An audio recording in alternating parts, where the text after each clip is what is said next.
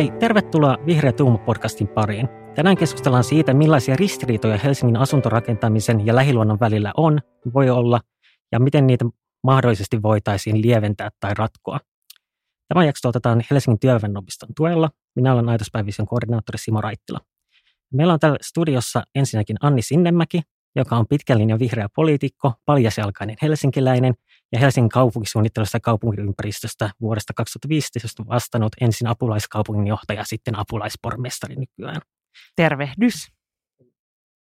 Mä nyt tällaisen hassun kysymyksen tähän haluaisin laittaa, että kun sulla on tämä ultrapraa-historia, että sä oot ottanut siellä paljon, ja vuonna 1996 Helsingin kappaleessa lauletaan, että kaupunki on muuttunut, mutta ei järin paljon. Oletko yhä sitä mieltä, että ei ole muuttunut järin paljon? On yhä sitä mieltä, että vuonna 1996 oli muuttunut vähemmän, mutta nyt hän on muuttunut enemmän. Selvä. Ja sitten meillä on toinen vieraan Niilo Tenkanen, joka on maisemarkkitehti ja ollut muun muassa suunnittelemassa Triplan viherkattoa kautta viherpihaa. Sä työskentelet Loki maisemarkkitehdit yrityksessä ja olet opettanut Aalto-yliopistossa maisemarkkitehtuurin peruskurssia liki 10 vuotta. shoutouttina mainittakoon, että sulla on myös musiikkialaa, harrastuksia, ammatti, laisuutta sä soitat pelkoyhtiössä, muun muassa kitaraa, kiippareita. Ja ehkä semmoinen, niin mistä lähdetään liikkeelle tähän itse asiaan, niin sä olit aikanaan mukana tällaisessa Urban Helsinki-kollektiivissa, joka muun muassa laati varjokaavoja. Niin oliko se sun mielestä aktivismia ja niin kuin minkä puolesta tai miksi te sitä teitte? Joo, tässä viitataan siis, ja moikka vaan, viitataan ää, Pro Helsinki 2.0 varjokaavaan Helsingin yleiskaavasta, joka me tehtiin semmoisella muistaakseni seitsemän hengen porukalla, eli suunniteltiin vaihtoehtoinen kaupunkisuunnittelun tulevaisuus Helsingille. Meillä ei siis ollut mitään toimeksiantoa, tehtiin vaan ihan omaksi huvikseemme ja ilman muuta se oli aktivismia mitä niin kuin suurimmissa määrin, että aktiiviset kaupunkilaiset ajattelee, että jos me tehdään tämmöinen, niin se voisi jotain kiinnostaa ja se voisi muuttaa ehkä maailmaa. Semmoinen työtapaturma siinä sitten oli, että se kun julkaistiin myös oikea Helsingin yleiskaava, niin se kiusallisemman paljon muistutti sitten tätä meidän varjokaavaa. Eli voi sanoa, että se on vaikuttanut. Haluatko Anni kommentoida sen tota, vaikutuksia? Ää, joo, ja ehkä, ehkä se oli niin, että jotkut samat keskustelut, ajatukset ja tendenssit itse asiassa vaikutti siihen ää, virkavalmistelun yleiskaavaan kuin ne ajatukset, jotka, jotka oli tota niin, tässä ää, Pro Helsinki yleiskaavassa, vaikka ehkä sitten pidemmälle vietynä ja ehkä myös sit pelkistetymmin ää, ikään kuin viestittynä. Mä näen, että, että varjokaavat ja vaihtoehtoiset suunnitelmat kaupunkisuunnittelussa, niin niillä on aika iso merkitys, ää, ollut merkitystä konkreettisissa tapauksissa Helsingissä, joista ehkä jo aika pitkäaikainen esimerkki on ollut Merirastilan ää, varjokaava, jossa puolustettiin Merirastilan rantametsää ja haluttiin säästää sen, mutta rakentaa lisää itse Merirastilan rakennetun rakenteen sisään. Ja sehän esimerkiksi on esimerkki, joka on sitten tehdyssä kaavoituksessa toteutunut lähes sellaisenaan ja myös rantametsä on linjattu laajasti ja kokonaan säästettäväksi. Että kyllä mä näen, että ne on, varjokaavat on merkityksellistä aktivismia kaupunkisuunnittelun alalla – Ää, ja, ja tietenkin harvoin ne on ehkä juuri sellaisenaan toteutettavissa, mutta ne on keskustelun avaajia ja ää, sen toisenlaisen todellisuuden tai vaihtoehdon näyttäjiä. Ehkä vielä tarkentavana kysyisin ehkä niin kuin Niilo varsinkin, että mitkä teillä sitten oli siinä niin kuin niitä ajavia periaatteita, että mitkä, mikä teki siitä erilaisen kuin se virallinen yleiskaava ja sitten ehkä molemmille sitä, että niin kuin miten nämä prosesseina eroaa toisistaan. itse voisin jotenkin kuvitella, että niin kuin se prosessi, millä porukka vaan tekee ja avoimesti julkaisee varjokaavan, on tavallaan niin kuin tavan tallaajalle läpinäkyvämpi kuin se kaupungin iso ja monisyinen eri prose- vaiheita sisältävä prosessi. Eh, toi ei kyllä eh, pidä millään tapaa paikkaansa, okay. mutta tuolta se voi kyllä vaikuttaa. Mä uskon, uskon hyvin, Mitä sä sanoit siinä tota, Niin, että aiemmin? Oli niin monta juttua, tai viimeisen oli pakko tarttua, koska Joo. eihän se ollut millään tapaa läpinäkyvää. Muutama aktivisti jossain luolassa vähän piirtelee. Totta, toi, on- to, totta, hyvä huomio. kun taas sille kaupungin pitää sille aika läpinäkyvästi kertoa, että mitä me ollaan tehty, ketkä tätä on tehty, mitkä on taustalla, mitkä on ne selvitykset, jne. Siinä on ehkä tulee sellainen tietoähky, että sitä on niin paljon Se on sitä totta, asiaa. se on kyllä myös, se on totta. Mutta sitä mä ehkä kysyin, että niinku mitkä teillä sitten oli niitä periaatteita tai juttuja, mitä te lähditte tavoittelemaan sillä kaavalla aikanaan tai varjokaavalla.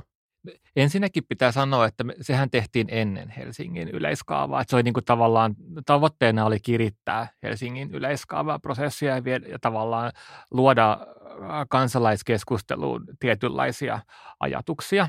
Eli, eli se ei ollut niin kuin kommentti äh, toteutuneeseen yleiskaavaan, vaan ehkä enemmän niin kuin kommentti siihen niin kuin edelliseen yleiskaavaan 2002, joka, jonka silleen niin kuin uusia avauksia oli satama-alueiden ottaminen niin kuin voimakkaasti asuntotuotantoon, mutta sitten niin kuin muuten se uudet alueet oli aika pitkälti tehty silleen niin kuin esimerkiksi metsää kaatamalla la, ja niin kuin silleen uut, u, uusia asuinalueita ra, ää, raivaamalla. Ja sitten siinä oli hyvin vähän niin kuin nykyisen kaupunkirakenteen tiivistämistä. Ja silloin siinä meidän ää, meidän ajatuksessa oli se, että Helsinkiin pitää saada mahtumaan suurin piirtein kehä ykkösen sisäpuolelle niin paljon helsinkiläisiä, kun tänne on niin kuin muuttajia, ja me arvioitiin, että noin 400 000 vuoteen 2050 mennessä on sellainen määrä, ja se silleen niin kuin tuli siitä, että jos prosentuaalinen kasvu, mikä on keskimäärin jatkunut muutama kymmentä vuotta jatkuu, niin se on se, se määrä, ja ajatuksena oli se tavallaan se ehkä kaksi semmoista niin kuin, ö, motiivia. To, toiset meistä ehkä niin kuin painotti enemmän sitä, että ö, halusi palauttaa semmoisen urbaanin korttelikaupungin semmoiseksi valtavirran kaupunkisuunnitteluksi. Ja sitten taas toinen semmoinen argumentti on se, että tiivis säästää vihreätä. Että oli niin ajatuksena se, että jos me tiivistetään nykyistä kaupunkirakennetta, niin silloin meidän ei tarvitse mennä niihin metsiin ja niityille ja pelloille ja jne. Joo. Esimerkiksi Östersundomia ei tarvitsisi rakentaa sellaiseksi niin kuin kortteli, omakotitalo matoksi mikä on ollut suunnitelmissa. Ehkä voi sanoa, musta se on hyvä verrata siihen 2002 yleiskaavaan, koska siitä ehkä niin kuin hahmottaa myös sen paradigman muutoksen ja sen niin kuin ajattelutavan muutoksen, joka sitten itse asiassa on tapahtunut sekä niin kuin kaupungin omassa, omassa suunnittelussa, että oli niin kuin niitä periaatteita, joita Niilo kuvaili.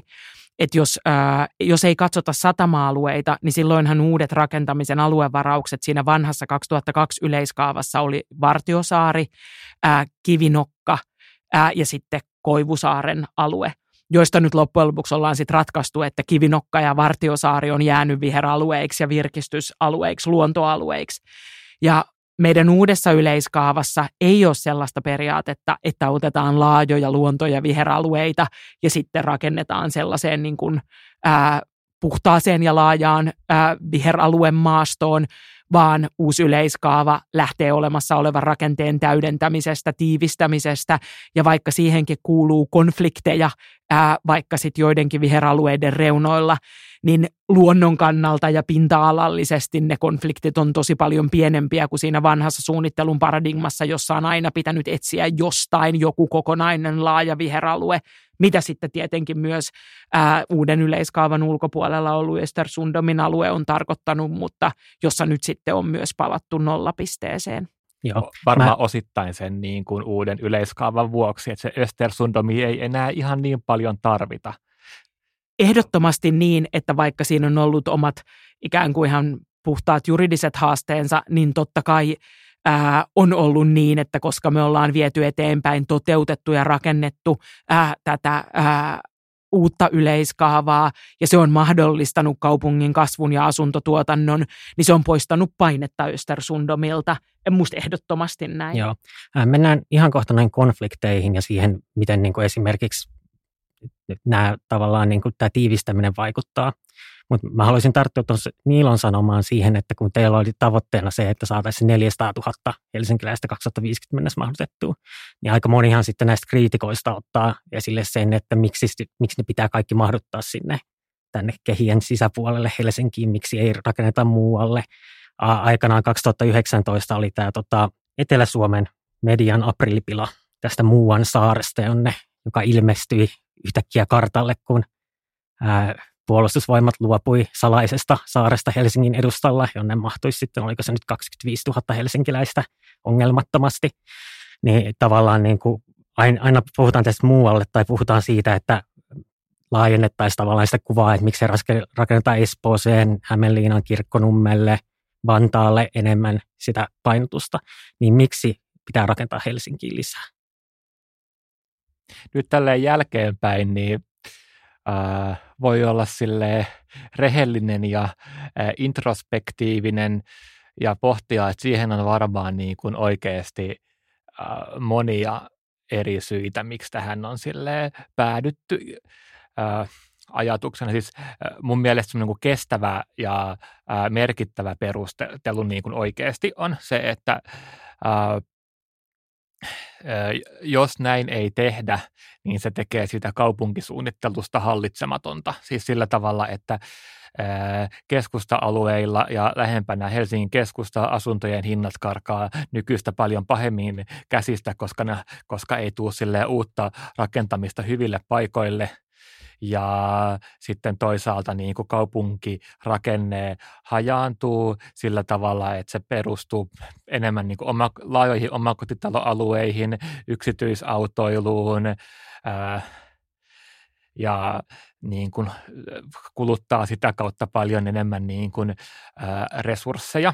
Mutta se, mistä mä sanon, että mä haluan olla niin kuin rehellinen, niin kyllä mä uskon, että on myös ollut niin, että, että tämä hyvä argumentti on haluttu, haluttu valjastaa myös ihan semmoiseen niin kuin, ää, urbanismiromantiikan ää, lyömäaseeksi, koska aika moni myös vaan niin kuin kaipaa kaupunkia – ja sitten tuo on niin hyvä argumentti, että kun sitä lätkii, niin sitten saa enemmän semmoista kaupunkia, mistä ihmiset tykkää. Hyvä pointti. Et, et moni varmasti itse mukaan lukien tykkään siitä, että voi, no mulla on nyt pieni lapsi, niin lykätään lastenrattaat raitiovaunuun ja lähtee lattepappailemaan kallioon tai töölöön. Se on vaan niin kuin mukavaa ja se on kiva, jos semmoista kaupunkia tulee enemmän.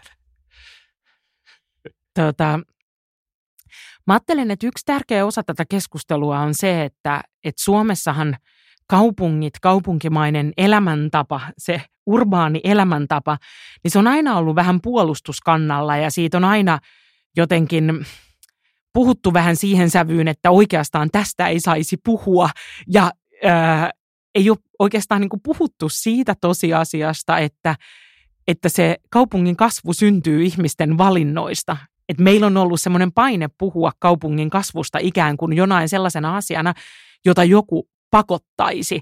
Ja oikeastaan, jos sitä pakottamista ei olisi, niin ää, kaikki asuisivat ää, jossain maakunnassa periferiassa.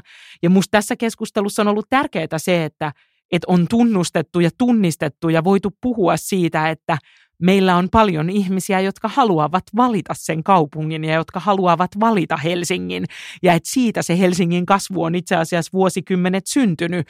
Ää, se ei ole syntynyt siitä, että täällä olisi ollut tä- tä- tässä mittakaavassa luonnollista väestön kasvua, vaan se on syntynyt siitä, että vuosikymmenten varrella ihmiset on valinnut Helsingin asuinpaikakseen. Ja ja se on musta tärkeä keskustelu, koska se on ollut semmoinen, mikä on ikään kuin vähän yritetty niin kuin lakasta maton alle suomalaisessa, suomalaisessa keskustelussa. Ja tuntuu, että se on vieläkin ikään kuin semmoinen vähän vaikea uutinen joillekuille keskustelussa. Toi on tosi hyvä pointti ja tuohon niin kuin tartun, että siinä niin kuin meidän tekemässä Pro Helsinki 2.0 suunnitelmassa, niin se on ehkä jonkinlainen urbanismi emansipaatiota – silleen niin kuin rohkeasti sanotaan, että antakaa meidän lisää kortteleita. ja sit, mutta mä pidän sitä sitten samaan aikaan tosi tärkeänä ja, ja jos mä ajattelen vaikka ää, omaa poliittista ää, uraa ja sen kaarta, niin tota, mehän oltiin vihreissä tosi huolissaan siitä, ja sehän on niin kuin yksi kurjimpia asioita, että 2000-luvun alkuvuosina niin tota, meillä Helsingin seudun kaupunkirakenne hajautui valtavasti. Se on tuottanut ja tuottaa tänä päivänä ison määrän liikennepäästöjä. Ää, nyt tänä syksynä keskusteltiin itse asiassa jo vanhasta julkaistusta ää, Suomen ympäristökeskuksen selvityksestä, jossa katsottiin Uudenmaan metsäkatoa, jossa omakotitalon rakentaminen on se kaikkein isoin syy metsäkadolle. Että kyllä mä ajattelen niin kuin pitkän linjan luonnonsuojelijana, että totta kai myös sen niin kuin, ää, kaupungin tiivistyminen keskittyminen, niin sehän on hirveän iso luonnonsuojeluteko, vaikka totta kai julkisessa keskustelussa jotkut Helsingin äh, konfliktit jonkun viheralueen rajasta saa paljon enemmän huomiota kuin ikään kuin lukemattomat yksittäiset päätökset, jossa metsää raivataan äh, joidenkin pienempien paikkakuntien omakotitaloalueilta, jotka ei sitten ikinä niin kuin yksittäisinä ylitä äh, julkaisukynnystä tai uutiskynnystä. Ja tuntuu, että monet sellaisetkin aktivistit, jotka sitten näkee paljon vaivaa Helsingin kysymyksissä, niin eivät koskaan ole sanoneet mitään siitä, kun moottoriteitä levennetään lisääntyvien liikennemäärien takia metsäalueille. Mä, mulla on ehkä tämmöinen niin maallikkoteoria, mikä liittyy tähän niin kuin tiivistämiseen ja siihen, että miksi siitä syntyy konflikteja.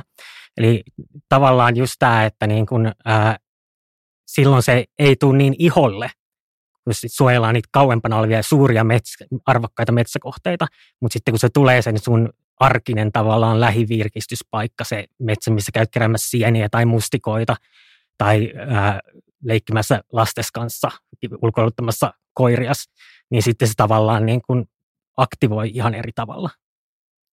Mä ajattelen itse ehkä vielä niin, että, että, tota, että oikeastaanhan ihmiset ää, kritisoi välillä tiivistämistä ihan sellaisissa paikoissa, josta nyt suunnilleen ei ole kaatunut puutakaan. Ää, ja he niin kuin pohtii luontoa silloinkin, kun rakennetaan vaikkapa Nihtiin, jossa on satamakenttä, että voi tätä tiivistämistä, missä luonto. Ja se, se on varmasti se, että ikään kuin näkee sen näkee sen, että silloin kun kaupunki kasvaa sisäänpäin, niin ihmiset näkee sen muutoksen selvästi.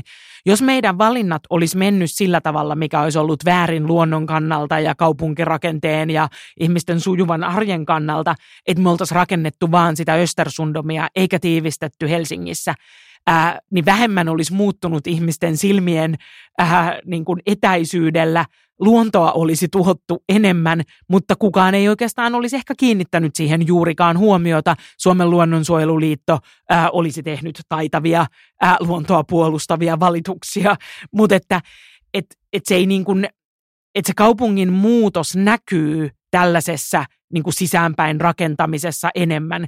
Ja sitten totta kai on niin, että, ja se on ehkä mun mielestä semmoinen, mikä välillä unohtuu keskustelussa, että – että asumisessa ja asuinympäristöissä ja kaupungeissa, niin ei ole sellaista, josta kaikki pitäisi, eikä ole tarkoituskaan olla sellaista, josta kaikki pitäisi. Että kalasatamalaiset on muuttanut kalasatamaan vapaaehtoisesti. Meillä ei ole mitään sellaista mekanismia, joka pakottaisi ketään kalasatamaan.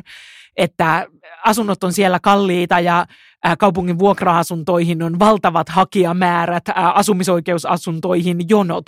Että kaikki, jotka on siellä, on siellä omasta vapaasta tahdostaan. Ja sitten kaikkien ei tarvitse ajatella, että se on mun kaltaista kaupunkia. Meillä on Suomessa ja Helsingin sisälläkin tarjolla todella paljon muuta. Joo, mun mielestä siis toi iholle tuleminen on siis ilman muuta jotenkin ilmeisen hyvä pointti, ja, ja, ja niin se varmasti on. Eli, eli kun, kun jotain katsoaa tai muuttuu lähellä, se tulee enemmän iholle. Ja yhdyn Annin edelliseen analyysiin, ja sitten ehkä niin kuin toisin sille uutena tähän ihan sen ajatuksen, että kyllä ihmiset arvostaa – äh, kaupunkiluonnossa tosi erilaisia asioita, ja kun ihmiset puhuvat, puhuvat, että kaupunkiluonto on tärkeää, niin puhutaan niin kuin aivan ristiin. Jos, okay, niin kuin, eli miten? jos sille vähän niin kuin purkaa, että minkälaisia sille jakoja on, niin ekaksi tulee mieleen silleen niin kuin luonnon itseisarvo ja luonnon virkistysarvo. Ja monessa keskustelussa joku väittää, että ne ei ole keskenään ristiriitaisia, mutta kyllähän ne on sille, sille niin kuin myyrälle joku vihdin tien se liikenneympyrä Haagassa saattaa olla silleen niin kuin oikein hyvä paikka elää, koska siellä silleen keskellä niin kuin ei ole ihmisiä häiritsemässä häntä, mutta sillä ei ole niin kuin minkäännäköistä virkistysarvoa. Ja ylipäätänsä tavallaan niin kuin, luonnolle on sitä parempi, mitä vähemmän siellä on ihmisiä, mutta sitten taas niin kuin Ihmisillä on sitä parempi, mitä enemmän ne on niin, luonnossa. Niin, mitä, niin, niin, mitä sille, ja virkistysarvo koostuu juuri siitä. Kyllä, kyllä. ja sitten silleen niin kuin jossain määrin ne, ne, ne toki silleen niin kuin overlappaa, että esim. Helsingin metsien ää, biodiversiteetti on parempi kuin metsätalousmetsien kehyskunnissa, koska, koska niitä taas ei hoideta kuitenkaan sen niin kuin metsätalouden periaatteilla, mikä taas on kuitenkin silleen, virkistys on paljon parempi käyttö kuin metsätalous, niin kuin jos puhutaan silleen, ää, luonnosta semmoisena niin kuin itseisarvollisena asiana, jossa biodiversiteetti on, on niin kuin hyvä. Ja sitten, mitä me tuosta sanon, että ihmiset sille arvostaa eri asioita, niin kun jotkut puhuu kaupunkiluonnon arvosta, niin monet, monet puhuu siitä niin kuin virkistysarvosta esimerkiksi itselleen ja toiset puhuu siitä, että, että on tärkeää, että meillä kaupungissa on paljon biodiversiteettiä. Ja, ja, ja nyt kun ollaan Vihreä Tuuma podcastissa, niin äh, olen pohtinut, että tämä on silleen niin kuin vihreiden tällä hetkellä Helsingissä isoin kipupiste, että vihreiden äänestäjillä on, uh, ne jakaantuu. Et vihreiden äänestäjissä on niitä, jotka haluaa vain suojella mahdollisimman paljon sitä niin kuin luonnon monimuotoisuutta ja niitä, jotka haluaa, että se oma lähimetsä on sitä kaikista tärkeintä ja silleen niin kuin siitä syntyy konflikti. Mä sanoisin, että siitä syntyy kyllä konflikti myös tämän tavallaan niin kuin, ää, aikaisemmissa jaksoissa jo puhuttu niin kuin vaikuttavaa, sen vaikuttavuudesta lisää kaupunkia Helsinkiin henkisten vihreiden, Facebook-ryhmän henkisten vihreiden ja sitten ää, lisää luontoa henkisten ihmisten. Ja yritetään käyttää tätä loppujaksoa enemmän puhumaan tästä niin kuin lisää luontoa puolesta, koska me puhuttiin aika paljon tuosta kaupunkisuunnittelun puolesta. Sopii. Mutta tietysti, tietysti kiinnostaa se, miten ne kohta.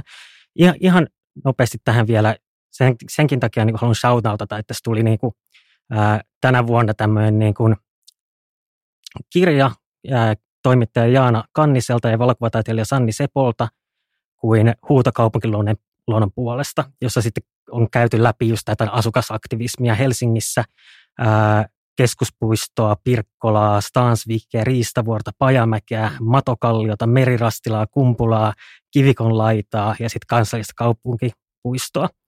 Niin tavallaan ehkä niin kuin, löytyykö tästä joku iso linja tai niin kuin, onko Anni niin kuin reagoida tähän, että, että tavallaan niin kuin miten nämä luonto- ja virkistysarvot siis niin kuin näkyy nykyisellään siinä kaupungin päätöksenteossa? Jos ajattelee tuota kirjaa ja noita mainittuja alueita, niin siellähän on – ää, lukuisia sellaisia alueita, jotka on onnistuttu säästämään ja suojelemaan ja joitain sellaisia alueita, joista ainakin itse suhtaudun optimistisesti, että, että, tota niin, että tullaan säästämään ja suojelemaan. Ja ää, ne onnistumiset liittyy paljon aktivismiin ja siihen, että, että kaupunkilaiset on, on puolustanut näitä alueita, että, että toi lista ainakin mulle kertoo paljon siitä, että kuinka, kuinka niin kuin vaikutusvaltaista niin kuin kaupunkilaisten – kaupunkilaisten toiminta on ja kuinka ää, niin kuin isossa osassa niitä kohteita, jossa, jossa jotain arvokasta luontoa kaupungissa on puolustettu, niin se on onnistunut.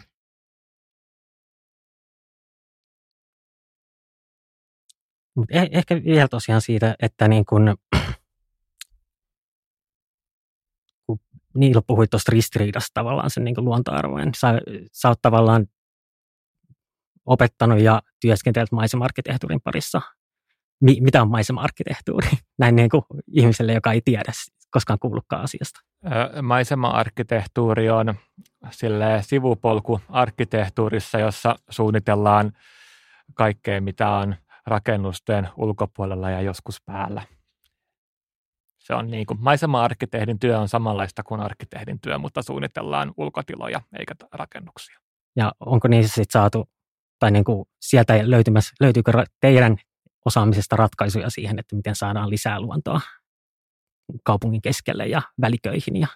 No varmaan joo, siis sikäli, että, että mehän niitä tyyppejä ollaan, jotka sitä suunnittelee, että miten se kaupungin ulkotilat, muun muassa puistot ja viheralueet muuttuu. Maisema-arkkitektithan yleensä työskentelee ää, silleen niin kuin kontroversiaaleissakin hankkeissa, eli silloin kun jotain ulkotilaa muutetaan, joka on aina kaupunkilaisille uhka. Toi, ehkä voidaan vaikka ottaa merirastila esimerkkinä. Siitä on nyt just silleen niin kuin kaava on hyväksytty ja mä oon ollut itse sitä konsulttina tekemässä niin kuin merirastilan puistojen yleissuunnitelmaa kaavoituksen pohjaksi. Ja siellähän me maisema-arkkitehdit asukastilaisuuksissa oltiin niitä hyviksiä ja sitten ka- kaavoittaja oli pahis. Ja meille tultiin sanomaan silleen, niin kuin, että ää, tehkää nyt jotain, että me uskotaan teihin ja tämä on ihan kauheata tämä merirastilan tilanne. Ja siis se oli tavallaan, että silloin oli jo vähän niin kuin päätetty, että ne me, rant, rantametsät suojellaan, silloin taas vastu, vastustettiin sitä, että niin kuin tiivistetään sitä niin kuin merirastilan aluetta. Mutta kyllä tavallaan sille sillä työllä, mitä me tehtiin, niin kyllä se myös niin kuin ohjasi sitä, että ne Merirastilan ää, kaupunkimetsät ja se haruspuisto keskellä, niin kyllä niistä niin kuin tuli sille eheämpiä ja, ja se, se kaava, kaava on niin kuin, kaupunkiluonnon kannalta parempi, että se oli sille vaikuttavaa duunia ja sillä oli myös väliä, että esimerkiksi mitä ne aktivistit on tehnyt, että se meni siihen suuntaan. Että et mä tiedän, että merirastilassa on paljon paljon pahaa mieltä edelleen, koska muutos on hurjaa, mutta se on mun mielestä myös niin kuin hieno osoitus erilaisten kaupunkiaktivistien vaikutuksesta siihen. Ja, ja sitten taas maisema-arkkitehdit on enemmän semmoisia, jotka niin kuin suunnittelee ja, ja pyrkii sille jossain määrin poliittisesti neutraalisti ratkaisemaan poliittisten tavoitteiden tai poliittisten päättäjien antamien tavoitteiden niin kuin ratkaisut mahdollisimman hyvin. Et maisema arkkitehti kuitenkin se vaan ratkaisee, ja te, vaikka ei se tietenkään tapahdu missään arvotyhjössä. Tota, mulla on oikeastaan ää, tosi kahteen suuntaan meneviä, meneviä kommentteja, mutta tota, ehkä mä nostaisin esiin vielä tästä niin kuin kaupunkiluonnosta ja siitä kaupunkitilasta yhden sellaisen konfliktin, joka ää, ei oikeastaan täysin kulje tällä parametrillä, että et, ää, luonnon itseisarvo, monimuotoinen luonto ja virkistyskäyttö, joilla on sekä toisiaan tukevia ominaisuuksia, että joskus voi olla ristiriitoja. Sittenhän meillä on itse sen niin kuin kaupunkitilan että mitä siellä kaupunkitilassa on. Ja siellä mä näen, että itse asiassa se on auton viemä tila – ja ne tota niin, viherratkaisut, jotka käytännössä on niin kuin usein konfliktissa. Et jos mä ajattelen vaikka Kalasatamasta Sörnäisten niemen tai Sompasaaren aluetta, jotka on ää, suunniteltu aikaisemmin. Ja sitten ää, siinä aikana, kun itse on ollut tässä tehtävässä Nihdin alue, joka on suunniteltu tota niin, myöhemmin, niin Nihdissä tulee olemaan enemmän puita katutilassa. Tota niin, ää, vähemmän pysäköintiä. Ja, tai sitten jos mä ajattelen, nyt me ollaan käsitelty lautakunnassa Hermannin rannan kaavaa, jossa on niin tehty selkeä tietoinen ratkaisu, että kadunvarsipysäköinnistä ja vieraspysäköinnistä on vähennetty ja sinne katutilaan on tuotu puita ää, ja katuvihreää.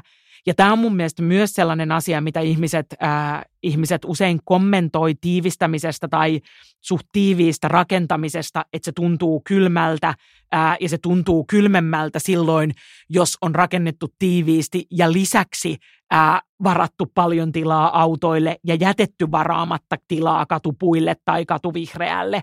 Että musta tämä on sellainen konflikti, josta sitten tota niin, josta myöskään niin kuin välttämättä ratkaisujen löytäminen aina ei ole kauhean helppoa. Tämä on moderaattorin kurja rooli, mutta minun pitää viedä meidän keskustelua pikkuhiljaa kohti loppua. Ää, nopeasti haluan vielä heittää sellaisen ajatu, tai kaksi asiaa. Ensinnäkin semmoinen ajatus siitä, että kun nyt puhutaan paljon niin kuin tästä EUn ennallistamisasetuksesta. Voisiko meillä olla ajatus siitä, että myös kaupungissa Helsingissä ennallistettaisiin enemmän luontoa, vai tehdäänkö sitä jo nyt? Ja sitten ihan lopuksi, kun tätä olette kommentoitu, niin mä otan mielelläni teiltä meidän kuuntelijoille linkkivinkkejä, jos on jotain erityisen hyvää kirjaa tai muuta sisältöä, jota te niin kuin suosittelisitte näitä asioita pohtiville ihmisille? Toi ennallistaminenhan on semmoinen kuuma peruna, mutta jos nyt pohditaan vaan niin kuin kaupunkiluontoa, niin aivan varmasti koska sitä ei voi käydä tässä sille läpi laajasti, niin mä niin kuin spottaan sieltä yhden asian ja se on niin kuin avoimet alueet, eli esimerkiksi niityt, kedot ja tällaiset. Ja niihin on mun mielestä paljon kaupungissa potentiaalia tehomaatalouden vuoksi suuri suuri osa Suomen uhanalaista lajeista on niityillä, kedoilla – ne eläviä lajistoja, ja niitä me pystytään kaupunkiin rakentamaan hyvin esimerkiksi muuttamalla laajoja nurmikenttiä niityiksi, rakentamalla laajoja viherkattoja, jotka ei ole maksaruohokattoja, vaan esimerkiksi ketokattoja. Ja sillä voi olla niin kuin jonkinnäköistä merkitystä kyllä joo. Jos ajattelee siis, musta tämä Keskustelu ennallistamisasetuksesta on tärkeää ja näen, että kaupunkien kannalta tämähän on ehdottomasti niin kuin mahdollisuus. Ja jos me ajatellaan Helsinkiä, jossa meillä on niin kuin julkilausuttuna tavoitteena, että se noin ää, kolmannes, ehkä reilu kolmannes meillä on niin kuin vettä imevää peitteistä niin kuin luontopinta-alaa. Ää, ja tässä ennallistamisasetuksessa kokonaisuudessaan puhutaan 20 prosentista, niin sekin kertoo jo siitä, että Helsinki on niin kuin luonnon kannalta hyvä paikka ja musta on myös hyvä tavoite se, että otetaan vertailuvuosi ja sitten katsotaan sitä niin kuin latvus, latvuspeittävyyttä, koska se on yksi tekijä, ää, joka tulee ohjaamaan siihen, ää, että rakennetaan jo rakennetuille alueille eikä mennä sinne luontoalueille. Et mä katson, että, että niin kuin koko Suomen kannalta, niin myös kaupunkien kannalta tämä ennallistamisasetus on, on tota niin, hyvä ja myönteinen asia. Ja kun kaupungeissa on paljon vahvuuksia muutenkin, niin kuin Niilo sanoi tuossa jo aikaisemmin, että meidän metsät ei ole talousmetsiä. Ää, Helsingissä metsät vanhenee, la, lajisto ää, rikastuu, ne on parempia virkistysmetsiä ja ne on parempia luonnon monimuotoisuuden kannalta kymmenen vuoden kuluttua kuin ne on tällä hetkellä. Ja sitten kun me tehdään hyvää viherrakennetta, jossa sitten myös kevyemmillä ratkaisuilla ikään kuin ne laajat luontoalueet on yhteydessä, niin tota, mä näen, että meillä on niin kuin hyvät mahdollisuudet siihen, että, että meidän niin kuin lajisto ja tota, niin se ää, niin kuin monimuotoinen luonto kaupungissa, niin me voidaan hyvin onnistua vahvistamaan sitä ja tota niin, ja myös tämä niin Euroopan tasoinen politiikka niin hyvin luo painetta siihen, että, että meidän kannattaa sit seuraavilla yleiskaavakierroksilla ää, luoda katse vaikkapa Herttoniemen yritysalueeseen ja ää, muihin jo rakennettuihin alueisiin ja Ihan miettiä, että miten ne tulee käyttöön. Milloin tulee olemaan seuraava yleiskaavakierros? No nythän me tehdään osa yleiskaavoja, että tehdään Salmisaarta Lahden väylää ja sitten tehdään Vartiosaaren ää, virkistys- ja luontoalue ää, osa yleiskaavaa ehkä 20-luvun lopulla on varmaan aika sitten koko kaupungin ää, uudelle yleiskaavalle. Ja tosiaan niitä, jos teillä on vinkkejä ihmisille, että miten perehtyä enemmän niin kuin kaupunkiluonnon ja rakentamisen konflikteihin, niin Mulle tuli silleen niin kuin kaksi vinkkiä. Ää, ensimmäinen on silleen, että jos ylipäätänsä kiinnostaa, että miten niin kuin vaikka maisema-arkkitehdit tekee, niin – muistaakseni Maiseman tekijät on semmoinen niin kuin suht tuore kirja, joka esittelee eh, maisema-arkkitehtien tu- työtä silleen hyvin niin kuin laajasti, silleen niin kuin henkilökeskeisesti ja siellä myös tämä tulee osittain esille. Sitten toinen eh, vinkki on sille, että ää, lukekaa niitä kaavaselostuksia ja, ja niihin tehtyjä silleen niin kuin selvityksiä. Ja spottina esim. toi niin kuin Hermannin ranta, joka on niin kuin uusi ja siinä on niin kuin uudenlaista sanotaanko katuluontoa tulossa. Mä sanon, että siinä on oma kynnyksensä, mutta kun sitä on harrastanut omilla asuinalueilla, mm. niin sitä niin kuin oppii lukemaan paremmin. Kyllä. aina kerta kerralta. Ja siksi mä sanon, että kannattaa lukea niitä ja sitten jos... Eikä ne ole niin tylsiä kuin ei. ehkä ensin ajattelisi, niin oikeastaanhan siellä on ihan hyvää proosaa. Kyllä, ja, niin kuin jatkovinkkinä esim. Hermannin rantaan, jos sellaisen kaavaselostuksen sinne loppupuolelle, jossa on niin konsulttien tekemiä niitä viitesuunnitelmia ja selvityksiä, niin ne saattaa olla vähän niin kuin helpommin avautumia kuin se tavallaan niin kuin asemakaavaselostusteksti, joka on tavallaan vähän semmoista puisevampaa. Että esim. Hermannin rannassa toimistomme kollegat on tehnyt sinne ulkotilojen viitesuunnitelmaa ja korttelisuunnitelmaa, niin se on ihan kauniisti kuvitettu ja siitä pääsee nopeasti kärryille. Tämä oli hyvä suositus, koska tuota, niin sen Hermannin rannan kaavassa on mun mielestä monia sellaisia asioita ehkä saatu kohdalleen, mistä on, mistä on keskusteltu pitkään. Tuota, niin, mä ajattelen, että yksi sellainen ihan peruspaperi, joka ei ole hirveästi ollut esillä, mutta tuota, niin, jos on itse, myös niin kuin hyvä, hyvää analyysiä, niin on on tota niin Helsingin luonnon monimuotoisuuden edistämisohjelma, joka on hyväksytty ää, lautakunnassa keväällä 2021 ja johon sitten myös nykyinen kaupunkistrategia on sitoutunut. Se on tavoite, että siellä on paljon myös sitä, että mitä tavoitellaan ja mittareita, mutta antaa itse asiassa aika hyvin myös kuvaa siitä, että, että ikään kuin minkälaisia luontotyyppejä meillä on ja minkälainen se perusrakenne on. Ja sitten ehkä linkeistä, niin kyllä mä suosittelisin myös ää, tota niin, ää, sitä ää, Helsingin kaupungin ja Uudenmaan liiton ää, tekemää selvitystä tota niin, näistä erilaisten asuinalueiden typologioista, josta sitten käytiin keskustelua nyt tänä syksynä ää, niin, että Mari Vaattovaara melkein hermostui, vaikka hän itse asiassa hermostui sitten jo siitä, että tässä nousi esiin tämä niin kuin aikaisempi Suomen ympäristökeskuksen metsäkatoselvitys. Hei, äh, tosi hyvää keskustelua. Harmi, ettei aikaa ole loputtomasti koskaan ja syömälle monen aiheeseen oltaisiin voitu päästä. Kiitos teille, kiitos Niilo, kiitos Anni. Kiitos, kiitos. Simo. Kiitos.